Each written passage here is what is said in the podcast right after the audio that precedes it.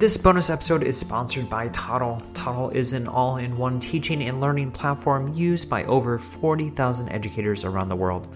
This past month, Toddle hosted the largest virtual gathering for school leaders across the globe with 5,000 plus school leaders in attendance. Today, we're going to speak to a fantastic leader who was in attendance to provide their takeaways and insights from the many wonderful presentations offered. My guest today, Katie Ahmadzai, is a principal located in the United States, and we will be learning about her journey as a young leader of a virtual school which serves students from all over the world. Welcome back, everyone, to Aspire to Lead, where we will be discussing the visions, inspirations, and experiences from top educational leaders. My name is Joshua Stamper, and you can connect with me on Twitter or on Instagram at Joshua underscore Stamper. Kenny, thank you so much for joining the Aspire to Lead podcast. Oh, it's my pleasure to be here. Thanks for inviting me. Yes, as we all know, the Toddle event just ended and the School Leaders Bootcamp was amazing, and I cannot wait to get your takeaways from the event. But before we begin, will you just share a little bit about your educational background? Absolutely. So I am um, currently the principal of North Star Academy, which is an international online school. It's been around for about 25 years, but I uh, began my educational journey. I'm a um, mathematics high school teacher by trade. And I've taught in the state of Georgia at a rural district. And then I moved overseas and helped start the International School of Kabul, which was the only um, accredited international school in Kabul from about 2005 until about 2014. 2014. And I moved back to the States around 2010, uh, at which point in time I continued kind of supporting the school in Kabul, doing some curriculum development, but also started teaching with North Star at that point in time.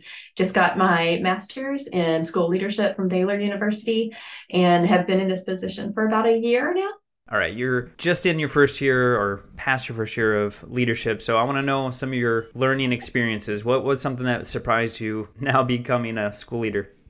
Oh my goodness. As a teacher, you realize there are so many moving parts, but there are so many moving parts as a leader that I did not know of even as a teacher behind the scenes. And some of those have to do with the personalities in positions and having to learn those. Some of them are the assumptions of education behind everybody, like being able to go back to like really what is the purpose and um, think through those together. And you sometimes you realize you're all on board together, and sometimes you realize hmm, maybe we're not as aligned as we would like to be. And so that has been a, a, great discovery. I really do work for an excellent school that has a great collective leadership model. So stepping into a leadership role has felt very supported and I haven't felt isolated in that way. Um, I think a lot of it has been finding my voice and figuring out how things work just in a different position. So I want to know about the reason behind attending the Toddle School Leaders Bootcamp. So why did you choose to come and learn from all these amazing speakers? Well, the amazing speakers definitely caught my eye whenever um, that rolled across my my email the first time. Uh, I I've had the pleasure of hearing George Couros before at an FETC conference and was really inspired by him. Stephen Covey was one of our regular readings in my master's program, and uh, just the the level of of not being okay with status quo in education and really looking for what's next was very evident in the lineup of speakers. And that excites me because i feel like that um, that's a really exciting place to be. There's a there are so many opportunities right now to maybe force us into rethinking what education looks like.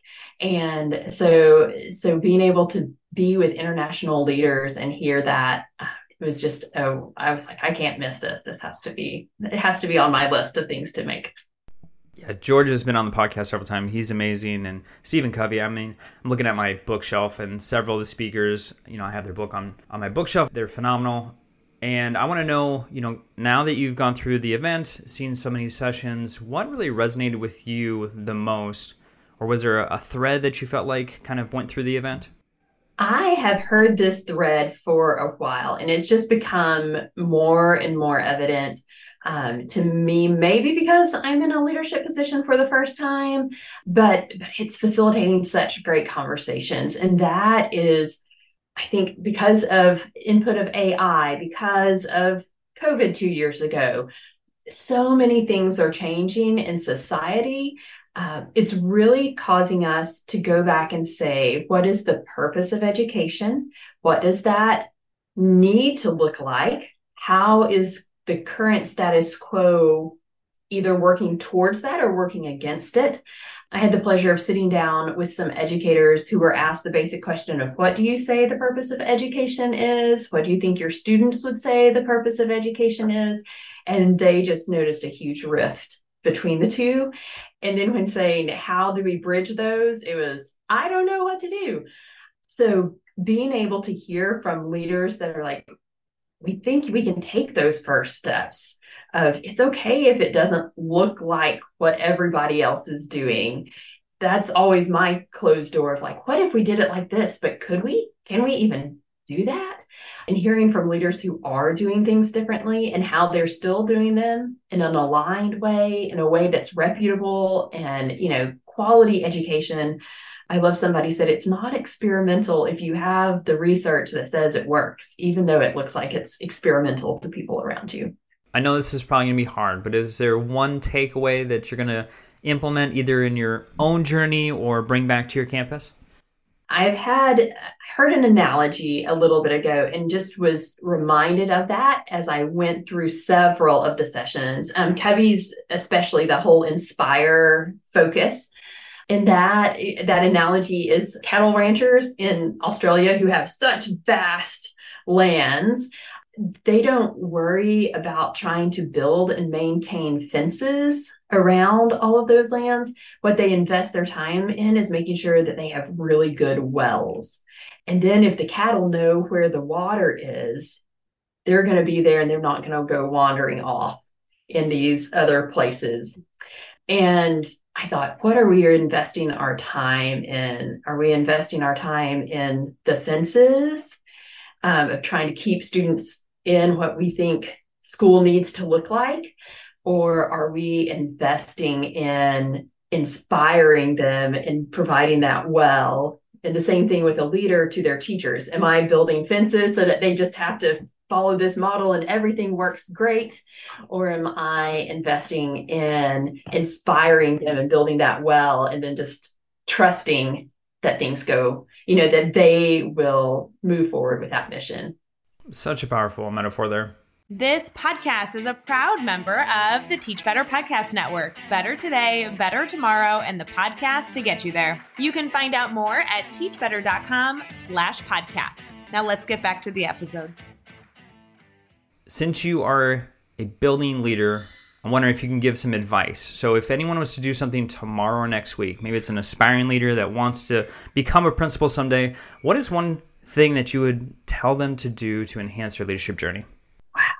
I really think it has to start with you. Like, I love spending more time in reflection and and as a teacher i know it's hard because it's so busy and i did not always take the time to do that and i regret it quite a bit because i feel like if i had if i had paused even just 30 minutes a week to give myself that reflection time of what is going well of where i need to go or what my students are you know communicating to me maybe without even communicating it to me um, that gives me insight about those next steps.